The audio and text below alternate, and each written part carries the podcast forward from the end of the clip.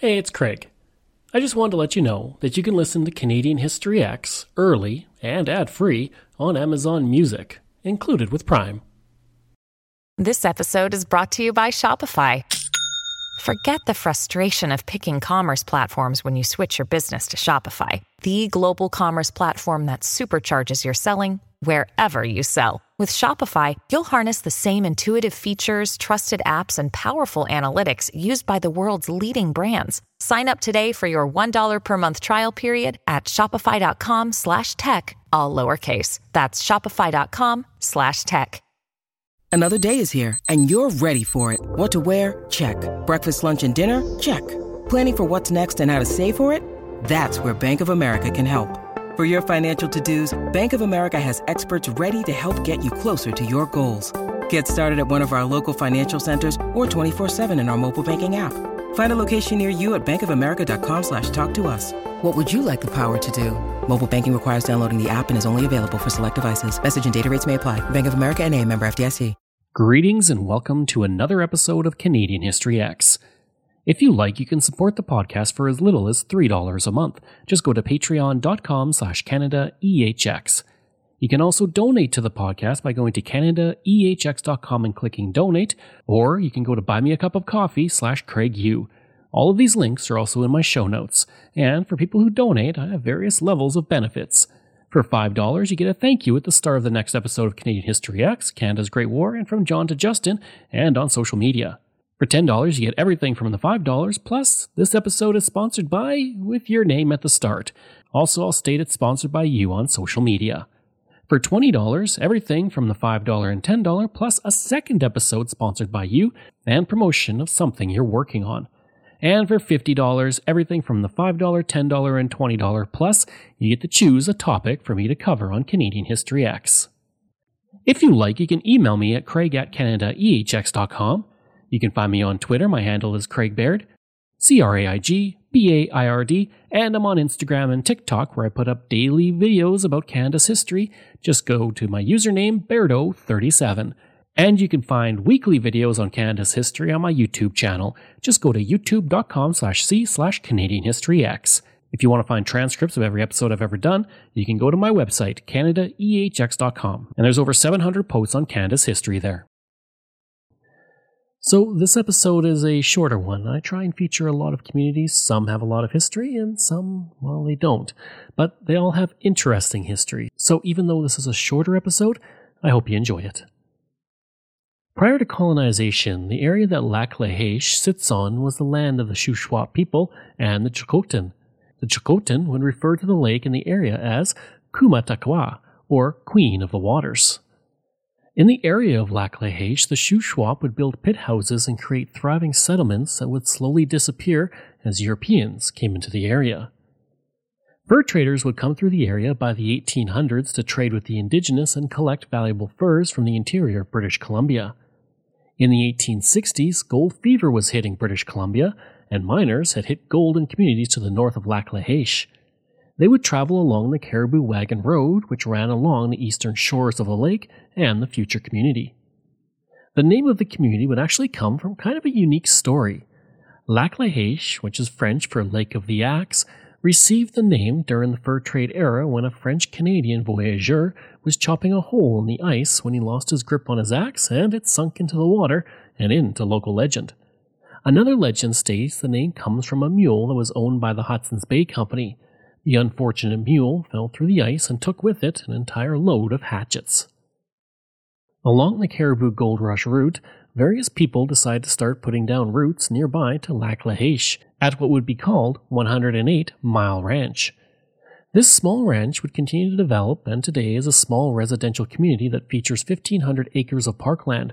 It also has a heritage site that has become a tourist attraction thanks to its several restored buildings that include one of, if not the longest, log barn in all of Canada. The Watson Clydesdale barn was built by Captain Geoffrey Lancelot Watson, a British Army officer who fell in love with the area. Tall at six foot six, he would operate a huge ranch of 10,000 head along with a hundred Clydesdale horses. He had a hope of starting up a polo league in the area and imported polo horses, but had little success. The barn itself be built in 1908 with 10 double stalls on each side of the corridor to accommodate the large horses, and this would be expanded to 15 double stalls on each side eventually. After the First World War, Watson left, although some sources say he was killed in the trenches. Either way, in 1915, Lord Edgerton bought the barn and continued to use it for decades. After the 1950s, the barn fell into disrepair and was in danger of being demolished. Finally, in 1979, when the heritage site was transferred to the Heritage Society for $1, work began to restore the entire structure. That work would finally finish in 1991, bringing about the barn that is loved and enjoyed to this day.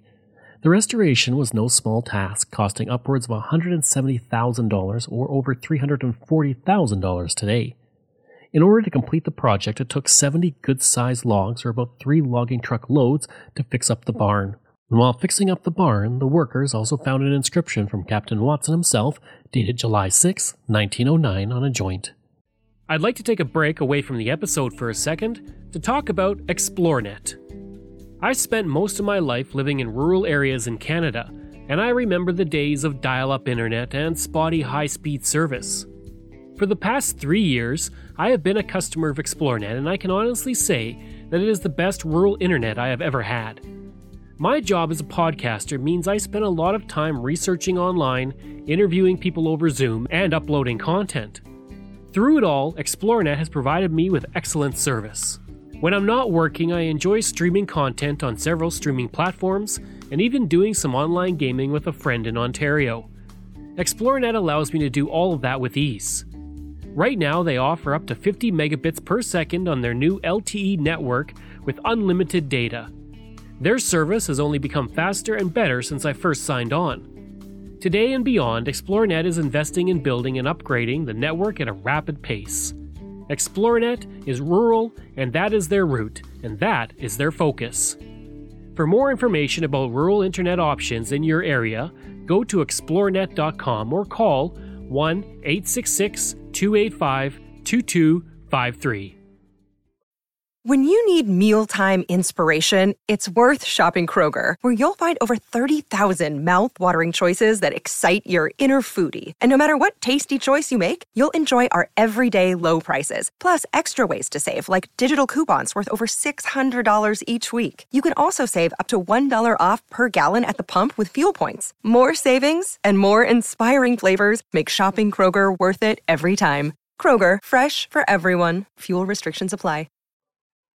Nearby, there is the Blue Tent Ranch, which was established by Henry George Felker and his wife Antoinette. They had come from Germany and looked for gold in California and then in British Columbia. They would take up 160 acres in the area in 1861, and the family set up a saloon and log house on their property, and the spot became known as the Blue Tent Ranch. The roadhouse built by the family was quite large, standing at two stories and made entirely of logs. By 1864, the ranch was operating with a dairy business as well. Unfortunately, that same year, Felker was arrested on the charge of attempted murder, and during the trial, he would lose the ranch to a freighting company that held his mortgage. The ranch was eventually purchased by William Wright of Hamilton, and the Blue Tent Ranch Roadhouse was once again operating and doing quite well. The ranch would continue to operate under the Wright family until the turn of the century when it was taken over by James Reed and William Webster. In 1904, the original roadhouse burned to the ground, and during the First World War, a house on the ranch burned down as well. Today, Lac La Hache is called the longest town in the Cariboo because Highway 97 runs along the entire 18 kilometer shoreline of the lake, and that stretches out the community along the same stretch of highway. All around Lac La Hache, you will find the Lac La Hache Provincial Park, one of the most beautiful stretches of land in the province. The park was established in 1956 just to the north of the community of the same name. The park has 83 campsites with beautiful landscapes around it, and it's been expanded since the 1950s and now includes shelters, a boat launch, and an adventure playground. There's also some great fishing at the park, and people come from all over the province and Western Canada to enjoy the fishing on the waves of this quiet lake. I hope you enjoyed this rather short episode of Canadian History X, and if you did, please leave a rating and review. If you like, you can email me at craig at canadaehx.com. You can find me on Twitter. My handle is Craig Baird, C R A I G B A I R D and I'm on Instagram at Bairdo37. As well, again, if you want to support the podcast, you can for as little as $3 a month. Just go to patreon.com slash CanadaEHX. And you can donate to the podcast by going to CanadaEHX.com and clicking donate. I'd also like to thank all of my wonderful patrons, and I apologize if I get any names incorrect. Michael Matthews, Joanna Parker, Jeff Dahl, Vobs, Robert Page, Richard D., Colin Johnson, Jeff Hershey, Kyle Murray, Steve Paikin, Matthew Gartho, Lionel Romaine, Dr. Bob Turner, an anonymous patron that I truly do appreciate, Randy Hayden, Doug Campbell, Reg W., Deborah Carlson, Francis Helbling, Nick Zinri, Shannon Marshall, Clinton Martinez, Dimitri Shove, Aaron O'Hara Myers, Robert Dunseith, Todd Casey, Catherine Rawa, Luke S., JP Bear, Jason Hall, Phil Maynard, and Iris Gray. Thanks, and we'll see you again next time.